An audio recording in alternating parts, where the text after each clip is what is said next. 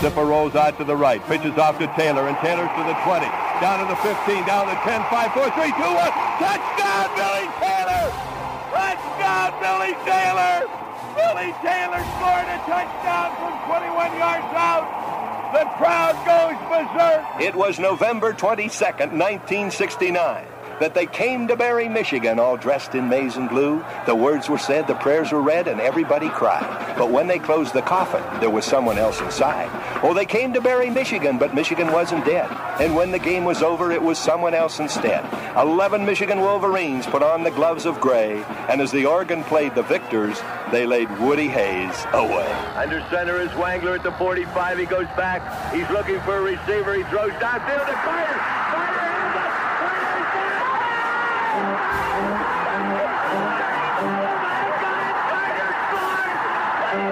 Who's got it better than us? Nobody!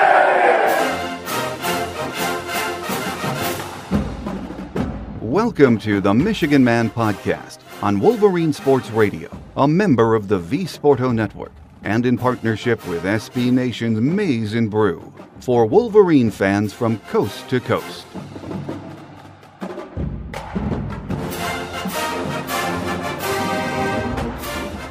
Go Blue, and welcome to the show. I'm your host, Mike Fitzpatrick. Michigan arrived in Florida Sunday evening and yesterday held their first practice in preparation for Friday's Orange Bowl. On our game day edition, we're joined today by the angel of the big house, Michigan beat writer Angelique Chengelis from the Detroit News. On Thursday's Visitors Show, my guest will be Florida State beat writer Wayne McGahee from the Tallahassee Democrat. We were scheduled to have Seminole radio voice Gene Deckerhoff on with us, but his mother in law passed away on Christmas Day, so he is attending to family matters. Our condolences to Gene and his family. He's one of the really good guys in college football. So let's get it started with my view from Section 17. When Jim Harbaugh and the team arrived in Florida, he said he was glad to be there, loved Florida, and was excited to play a great team in Florida State. It's a business trip. He says that, and so do his players. No one is happy with how the season ended, but with an opponent like the Seminoles on the horizon, there is no time to dwell on what happened at Iowa or down in Columbus. The seniors want to go out on a high note, and getting win number 11 in Jim Harbaugh's second season would be huge. Not only is this a big game for the seniors, but the young guys have been getting a lot of practice reps and getting ready for spring ball already. It's a big game on so many levels for Michigan football. Angelique Chengelis says she believes the players when they say it's all business this week. She says they are looking forward to some fun while they're down there, but they really want to just hang out with their teammates and then on Friday show everyone just how good this Michigan team really is.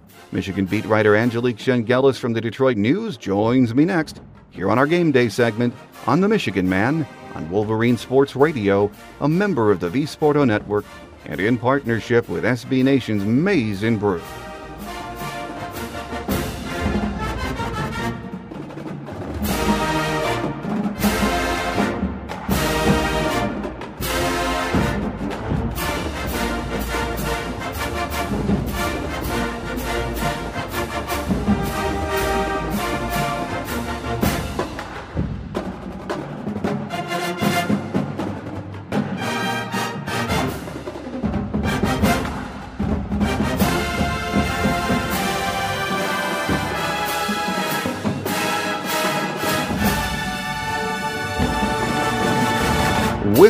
Game day segment this week as we get ready for the Orange Bowl on Friday is Michigan beat writer Angelique Chengelis from the Detroit News.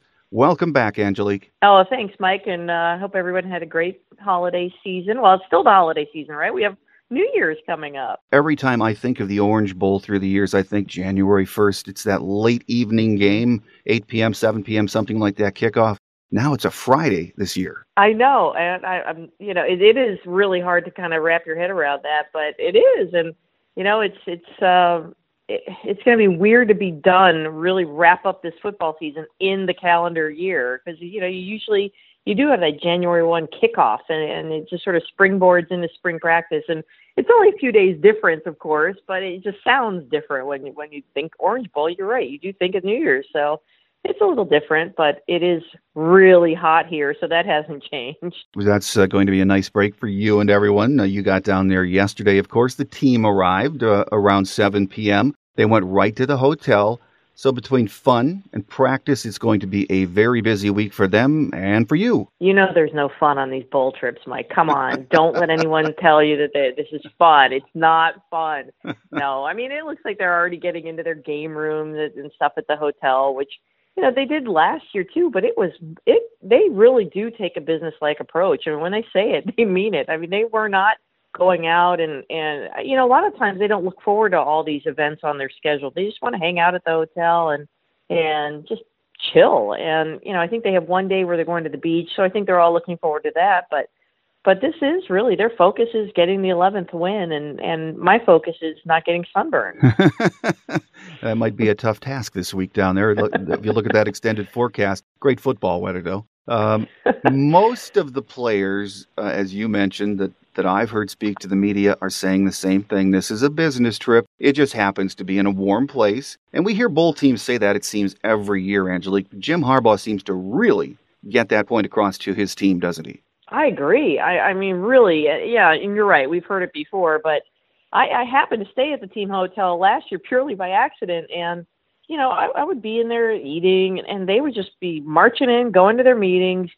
There was never any flurry of activity in the, in that hotel. Like, you know, I've been to Rose Bowls where they've had the the seniors get cars and everybody's piling in, and they go out and do whatever, and none of that. I didn't see any of that, and I, I wasn't like really, you know, watching the sea. But when I would be in the lobby, it was there was never any activity, and um, you know, they they had trips to SeaWorld and stuff last year, and I, I don't think a lot of them really jumped on that opportunity. And um, I think they really do want to rest their bodies. They know it's hot. They've got to. They really want to kind of stay relaxed. But um, they have a couple dinners here, and then they will go to that as a team. But they're very they're not they're not long windows of time that they have to spend on, on these other activities. So it is purely football focused, purely team. Stay with your team and hang out with with those guys, especially the seniors. And uh, yeah, I think I think Harbaugh brings a different level of that business-like approach that, that I have not seen here before. And getting acclimated is uh, very important this week. Uh, we've been practicing up here, but of course inside, maybe a bit outdoors. Uh, the weather hasn't been horrible, but now you're down in Florida, and of course uh, the Seminoles are used to this kind of weather, and they're playing in their home state. Do you think that gives them some advantage in this game on Friday night? It might, Mike, but you know they they've been Michigan's been practicing in in Glick and turned up the heat, so it was about 80, 85, and um, you know they they do practice they do play in that early in the football season in in Michigan, and um, you know I, I'm sure you you do have to get your body used to it. It is very humid here. I mean it's it's really it's not only hot, but the the humidity is very steep. And I was looking at the the Friday forecast, the day the the uh, game day and it does not look as um, I think it's Friday. I was just looking at game day, mm-hmm. so I, I, I'm I'm thinking it's a it's Friday, and it looks like the temperature actually drops off a little bit, and and so maybe that won't be as huge a factor, like you know about 70 at kickoff versus this 80, 83 and high humidity. So. Um, yeah, I think it could work into, into Florida State's favor, but I, I think that Michigan's going to be prepared for it. Well, Michigan fans were, of course, uh, Angelique, disappointed with how the season ended, the near miss in the playoffs, but they sure grabbed up the tickets for this game, didn't they? It's a chance to be in Florida when everybody else is freezing in Michigan. Oh, yeah, yeah. I mean, I, I think it's still the Orange Bowl. I think a lot of people remember the last time Michigan was here, that '99 game going into 2000, and Tom Brady, and you know, it is still magical, and it's a chance for the team to get to 11 wins, which is, it is that's a, it's a pretty nice mark, and you know, like Ryan Glasgow was saying, you get to 10 wins, that's that's really good. 11 wins, now you're kind of creeping into the more elite area. And as you know, there are a lot of Michigan alums in this area in Florida. So I think that, that a lot of those people, you know, looking forward to, to seeing their team in in state. And I think that there will be a lot of people traveling. And based on the the airline prices, I'm sure it's the holidays too, but there it was very steep uh, air travel wise to to get to Florida. So I'm I'm assuming part of that is for for bowl people who want to attend the bowl. No, I would guess that uh, is exactly right. You know, I was reading a story last week uh, that surprised me. It said that the ticket demand and the pricing in those secondary markets rivals both of the playoff games, which that surprised me, Angelique. A little bit, but you know, Michigan is a big draw and you know, I think that this is a great matchup for state. So you have a lot of the people in state who want to see their Seminoles play too. And you know, it's not it's not a matchup you see that often, but yeah, I mean, I've I've scoured looking at other bowl games, and and I'd started even from the uh, the championship games, like the Big Ten championship, and those tickets were just going for nothing by, you know, a couple days before the game, and same, you know, for instance, the Cotton Bowl with with Western Michigan and and Wisconsin, those those tickets they're they're basically giving them away, but um, but Michigan tickets I think are pretty consistent year after year when I when I look at them on the secondary market, Mike, and they're pretty they're usually in demand. And um, you know, I think that it helps having Florida State here, so that you'll have a lot of those those fans gobbling up tickets too. But they'll drop off a little bit by game time. They usually do, but yeah, they've been pretty consistent, staying at a pretty good margin, uh, or a, a good uh, a good decent price. I mean, they, they're not dropping into the single digits like I've seen some of these other bowl games, but um, yeah, I mean it's it's a team that Michigan was a team that could have been in the, in that 14 playoff, and people want to see how good they are, and and I think that the players have talked a lot about proving to those people who thought that Michigan was good enough to be in the playoff that yes, indeed they were good enough. So um, I think it, I think it's gonna be a really good game, and I think that's what people are expecting, and that's why the tickets are in demand. Well, as we mentioned, Angelique, the team arrived uh, Monday or Monday, sorry, uh, Christmas night, uh, which was Sunday night. We're recording this on Monday morning. Mm-hmm. Uh, Jim was asked about the health of his team when he got there, and he said there were a few players dinged up. Really, no details that I saw offered. But have you heard anything about?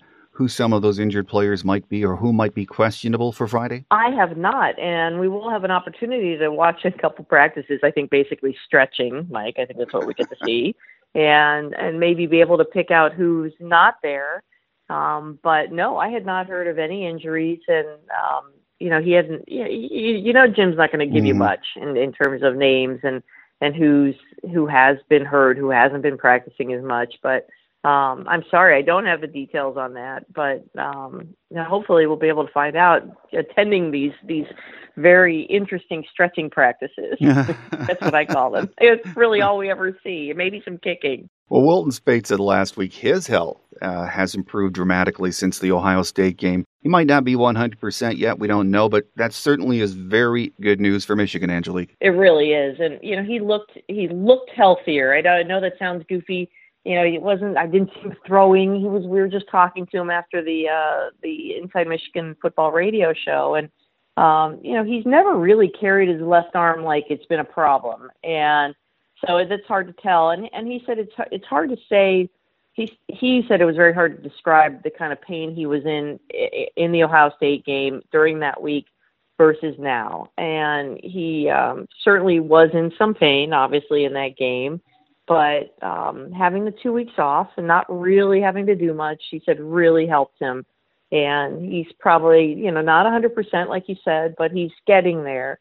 And um, I'd asked him if he was wearing some kind of harness for that left shoulder during the Ohio State game because I thought I'd, I'd seen something under his uh, under his uh, jersey, and he just said that, that the equipment people took care of him. So you know, I think he's he's made do with with uh, the injury, and but I, I don't. I didn't get the sense from him that it's going to be certainly not the issue it was that week, just because of the rest and because that they've been he's been going through rehab and, and really, I mean, really attacked it that week. You know, he was off, didn't play against Indiana until the Ohio State game. So with that extra month, wow, I mean, he's going to be close to close to 100%. With us here on our Game Day segment as we preview this Friday's Orange Bowl with Florida State is Michigan beat writer Angelique Chengelis from the Detroit News. Angelique, Florida State and Michigan are, of course, two of the marquee programs in college football, but have only met twice. And I'm not sure if many of our younger listeners know this or re- they don't remember it, but in 1986, in a game that Michigan won 20 to 18,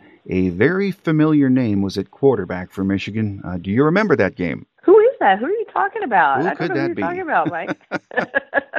you know, I don't. I don't remember. I do, I wasn't covering the team then, but um, it was Harbaugh, and and he talked a little bit about it, and you know how he talks about mm-hmm. when he's sort of reluctant to replay games. He'll talk about what he remembers about what was associated with with making trips to uh, to Florida and talking about palm trees and and all that stuff. So yeah, he did talk a little bit about that. Now I do remember the last meeting in '91, and that was in uh, in Michigan Stadium. Mm-hmm. And um, I remember the late uh, Bryan Burwell, who was our columnist then. He had been standing behind uh, the Florida State bench at the end of the game, and you know Florida State obviously won that game um, by a substantial margin. And he said he he remembers like one of the players, one of the, the Florida State players, putting his head back and stretched out his arms and said, "Is this the best the Big Ten has to offer?" and he was just laughing. And um, I, you know that was a pretty. That's when you realize, okay, there is some difference here, maybe in speed and and Michigan had learned going to the Rose Bowl, playing Washington, that there was some difference in defensive speed, and and they certainly try to to change that and and learn from those games. But um, but th- that's my experience uh, covering Florida State, and I can't believe that was 1991. That was a long time ago, but um, yeah, and then '86 before that. So it is. It, it's almost sad sometimes when you think about Mike that it takes. It does take a bowl game like this, and how many years later to have teams like this match up. Because I certainly would would like to see a Florida State Michigan regular season game, or you know a lot of other teams I'd like to see, and and this is one of them. Absolutely. I think we'd all like to see that. That would be a huge draw nationally. But uh, talking about that 91 game for just a minute, Angelique, I was there. It was, I don't think most of us had never seen a Michigan defense give up 51 points. Uh, mm-hmm. And the difference in speed, that's when we all started to talk about it. Wow. Uh, the ACC, the SEC, they are really fast. And it was an interesting comment I thought that uh, Bobby Bowden made a couple of weeks ago when he said that that game in 1991 marked the arrival of Florida State in his mind as a national power. And uh, I think he's right on about that. They were good, but they've been very good ever since. No, you're right. I mean, and, and he's right. I mean, that was winning on a stage like that. I mean, Michigan Stadium, you had a national audience, television audience, and uh, some pretty big names on the field. And uh, yeah, you're right. I mean, they really haven't they really haven't had many drop offs since then. Maybe a couple here and there, little dips, but um yeah i mean it was it was impressive the speed and that that's what i recall about that game and and i remember brian's quote i mean coming up and telling us that in the press box and that they were just you know they realized that they had arrived. They'd beaten the best of the big ten at that time and um it, it was interesting but it and it was interesting then you know watching how michigan understood from the loss that loss and then and then in the rose bowl that they had places where they needed to make up ground and, and that was the focus and that became a focus in recruiting and and finding that kind of talent to bring in. And it was interesting i mean i remember talking to gary moeller it was it was hard for him. He wanted to recruit speed but he also really wanted to maintain that base in in michigan and ohio because that game was so important that you know you wanted to have the right balance of guys from ohio and from michigan who understood that rivalry while also expanding your horizons and going into California and bringing in receivers and, you know people who could help you in, in the speed side that maybe you weren't getting from your base of recruiting. And I just remember we talked about that for a while one time, and Mhm. um, and I think a lot of it was because of of how those performances went, so those games. Well, it certainly changed things, and they have never looked back, of course, uh, even though Bobby Bowden is gone. Let's talk about this Friday's matchup, though, Angelique, which is uh, intriguing, to say the least. On offense, Florida State led by a redshirt freshman quarterback, and I have to say I'm not sure how I pronounce his name, Deondre Francois. That's correct. You were Oh, really working on your guess. French. I guess it's it's it's uh, all I know too. By the way, uh, you know I haven't seen them play much this year. You know, as busy as we are paying attention to the Big Ten, you you basically I basically just see uh, clips here and there on ESPN. But this kid's numbers, when you stop and look at what he's done as a redshirt freshman, not really a, a great runner, but a good runner. He's mobile. He's taken very good care of the football. He has not thrown many interceptions this year.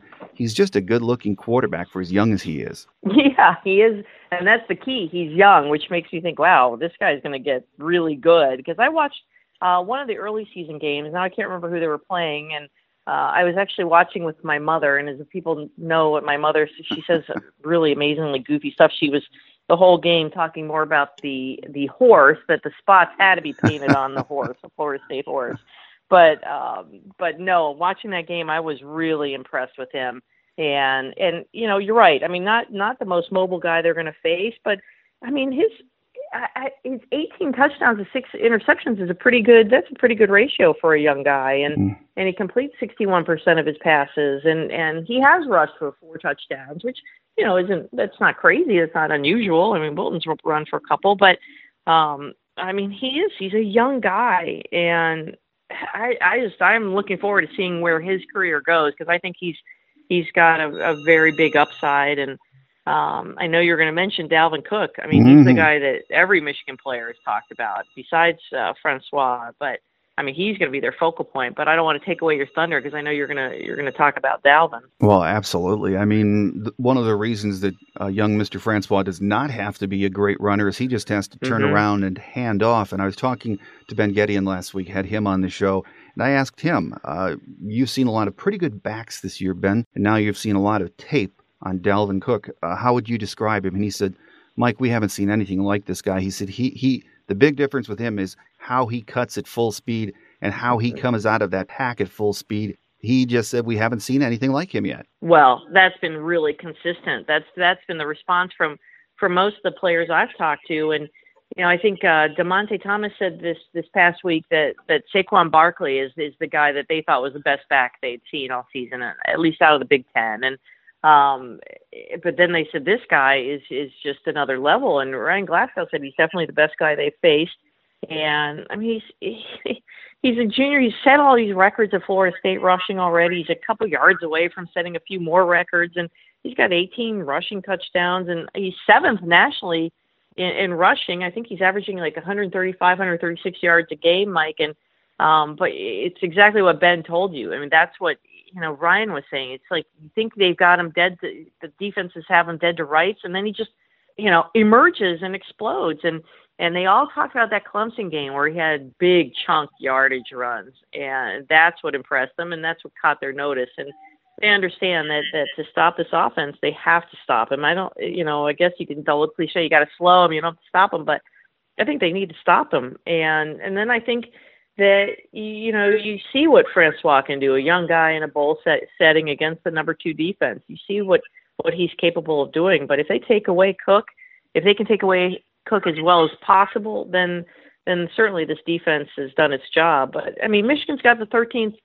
you know 13th ranked rush defense, and what Cook was telling reporters in Florida State last week is he understands watching their film. They have he has to be patient. He you know he's got to be really aware where what the defense is giving, and you know I think that the Michigan defenders feel more confident because they've got Don Brown, who when he was at Boston College faced this guy, and and Cook didn't gain a lot of yards against Boston College last year when when Don Brown was there. So I think they feel like they've got a good you know good feeling for how to defend this guy. Well, as good as this uh, Florida State offense has been this year, Angelique, they've had some issues, and those issues have been up front in their offensive line, mm-hmm. especially protecting Francois. So, a key matchup, of course, is going to be their offensive line against Michigan's deep and talented front. Uh, at least that's how I see it. I, th- I think so too. And you know, Glasgow was talking about. He said size wise, they they remind him of of Wisconsin, and maybe they're faster. He says, but but you're right. They're they're not great. I mean, this is uh, this is where a veteran defensive line comes in, a, a line that can rotate and probably will have to because of the heat issues on on on uh, game night. But um, yeah, I mean, I, I think that's where Michigan has has an advantage again. And this is their chance to show people. That's what they keep talking about. This is our chance to show people we are the best defense in the country, and we should be in the in the uh, playoff. And here's a perfect opportunity for them to do that. But you know, I, I, Florida State's offense is is no. I mean, it's they're pretty good, and if they can take control of that line of scrimmage, I think that that I guess that's every game, right? I know if you control mm-hmm. that, you're going to really have a you're really going to have a very good chance to to slow an offense, and that's absolutely going to be critical. But um, but boy, stopping Dalvin Cook, that's got to be the number one priority. And that will be job number one. And then when you look over on the other side of the ball at that Florida State mm-hmm. defense, that's one of the best D's in the country. Uh, Tarvarus mm-hmm. McFadden led the nation in interceptions with eight. Uh, the other corner, Marquez White, is playing in the Senior Bowl. He's going to be playing on Sundays. And they've generated 47 sacks this year. Granted, uh, they, they're playing against uh, some ACC offensive lines that people say aren't that good, but hey, who cares? Uh, 47 sacks to me, then when you flip it over on the other side of the ball, one of the keys in this game will be Michigan's offensive line, and we've talked about them so much uh, the last few years. But again, they've got to come big against this defense. Well, they do, and you know, I think eh, looking back at that Florida bowl game last year, it was the offensive line might have been their best game, and because they, they had a month off, they had time to to heal and and prepare, and and I feel like that eh, talking to Magnuson and Kalis and and Braden, eh, these guys want a big send off, and what better way to do that as a you know the the departing offensive lineman than to have that kind of game against uh, Florida State. But you're right. I mean, Florida State and Michigan are one and two nationally in sacks, and um, you know Demarcus Walker is a guy who's really caught their attention.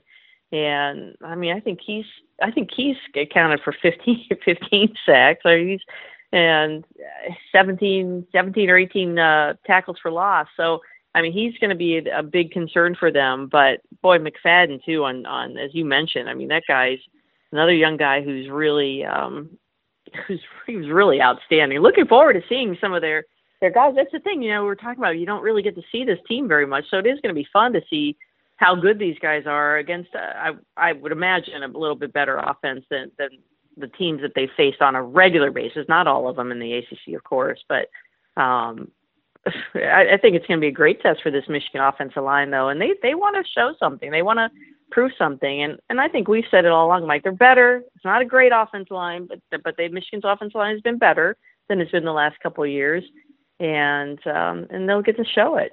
Absolutely. When you talk to the people down there at Florida State, uh, they're saying this might be one of their best defensive fronts ever, which is saying a lot because they've had some very good defenses from the Bobby Bowden years up until now. So hard to believe, uh, but but yes, to me, if you look at all of the keys to the game, that is number one to me. I know stopping Dalvin Cook is huge, mm-hmm, mm-hmm. but that Michigan offensive line has got to establish early. Oh, definitely. And and Harbaugh has said it too. He said this might be the best defensive line they they faced, and and maybe he said it was the um, the best, but uh, you know it's going to be Wilton's going to have a chance to throw the ball. I think if if the offensive line can give them some protection. I mean they they give up some yards in the passing game now. Florida State does so.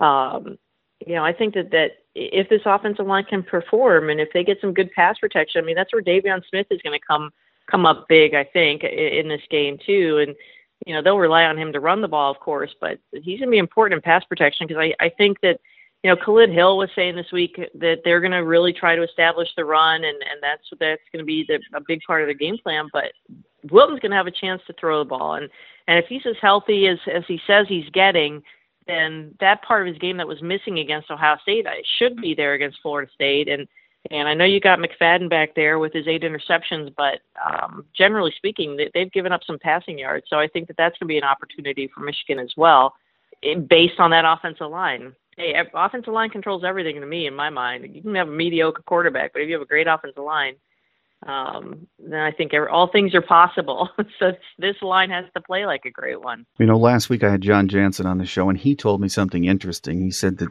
he thought this Friday night in the Orange Bowl – it could be a preview of two teams that could be in the playoffs next year. And of course, a lot has to happen between now and then. But what do you think about that, Angelique? Gosh, you know, I, I, I couldn't believe it in January last year after the the championship game when people were saying, "Oh, Michigan's going to be a playoff team. Michigan's going to be a playoff team." I'm like, really? Uh, what do they know? And maybe it's not too early. I mean, they were they were close to being right. I mean, Michigan was in the thick of it. I mean, you think about those the the losses to Iowa and, and Ohio State, what small margins those were, and how close they were. But you know, I I want to say, oh no, they're going to lose too much, Mike. But I actually think that they have a lot of really good pieces coming in, young pieces, but good pieces. I mean, I think this offensive line is actually going to get better. I, I think Bredeson having a lot of, of experience this year, that's going to help. I would imagine Mason Cole, you know, he's dipping his toe in the NFL, you know, just see what the what scouts are saying about him but he'll be back. And then you've got someone like Michael Onwenu, who's just ginormous, and and he's a guy who's going to fill in a guard. I I think the line's going to get better. And yes, you lose some huge talent in the in the secondary, and, and certainly on the defensive line, but there are a lot of really good players behind them. And you have Wilton Speight, and maybe there's me another quarterback competition. I would imagine And I would think Wilton will emerge as a guy who's led this team over this past year, has all those starts, shows how tough he is to play through an injury. And yeah, I mean, I, I do think that they'll be in the thick of it. You look at the schedule; it's a tough schedule. I mean, they've got some big road games. All those nice, cozy games at home this year give way to games at you know, in Dallas against Florida and then and Wisconsin and Penn State. So it's going to be a tough schedule, but then they've got the big games at home too, Michigan State and Ohio State. So yeah, I don't think it's too early to say that they're a team that's that's going to be a contender. But I think people are going to scratch their head a little bit when you say that because you're like, oh, they're losing all these guys who are going to play in the NFL. But I think it's just showing, you know, Harbaugh.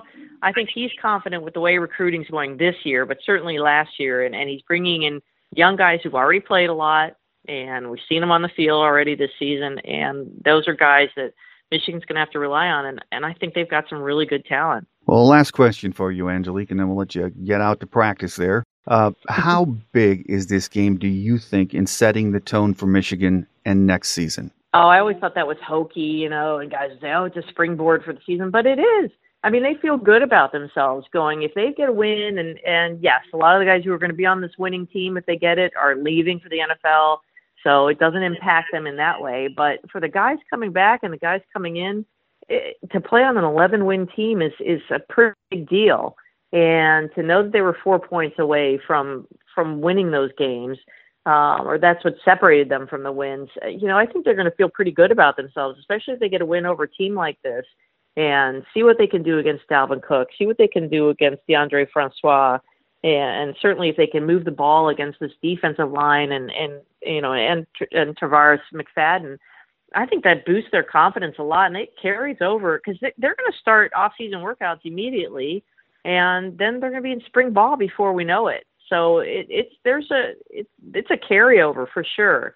I never used to really think that, but but now I do because I think the season it just felt like in the past there used to be longer gaps between things, you know. Now it's football all year, and and I do think that that's uh it, it is something that that they will carry on and they can build upon. And uh, you know, if they lose, is it the reverse? Oh, is it going to devastate them? No, but you know, it, when they do get a win, I think it, the momentum really does does help a team. Absolutely, I agree with that. Our guest today has been Michigan beat writer Angelique Chengelis from the Detroit News. As always, Angelique, it's a pleasure having you on the show, and I hope you enjoy your week in sunny Florida and get a little fun in. So uh, happy New Year, and we will look forward to our next visit, Angelique. Yeah, I'll be uh, I'll be sending selfies. You know, I'll be out on the beach. You know, they're going to be practicing. I'll be out on the beach. No, unfortunately, that's not going to be the case. But thank you, Mike. I really appreciate you having me on this season, and uh, and happy New Year to you and, and to to your podcast listeners.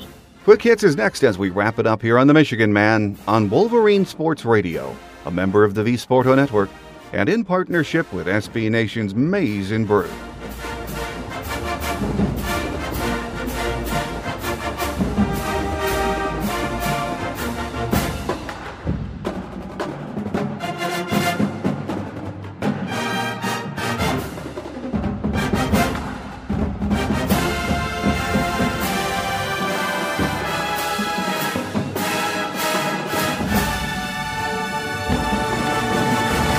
Quick Hits today, we'll have an injury update for you on Thursday's show. Jim said on Sunday there are a few players dinged up, but he didn't go into any detail. Wilton Speight says he's feeling good and ready to go, which is big. On Thursday's visitors segment, my guest will be Seminole beat writer Wayne McGahee from the Tallahassee Democrat, so make sure you join us for that. On next week's show, we'll recap the Orange Bowl and take one final look back at this season. My scheduled guest is beat writer Nick Baumgardner from MLive. My free show app is available from the Google Play and iTunes stores, and you can also hear us now on iHeartRadio. Just do a search for The Michigan Man and save us in your favorites. I hope everyone had a wonderful Christmas and you are enjoying some downtime as we say goodbye to another year. And don't forget to join us on Thursday for our Visitors Edition with Florida State beat writer Wayne McGahee from the Tallahassee Democrat. That will do it for today. Thanks again to my guest, Michigan beat writer Angelique Chengelis from the Detroit News. It is always a pleasure to have her join us. Have a great Wolverine week, everyone. I'm your host, Mike Fitzpatrick. Take care, and as always, go blue.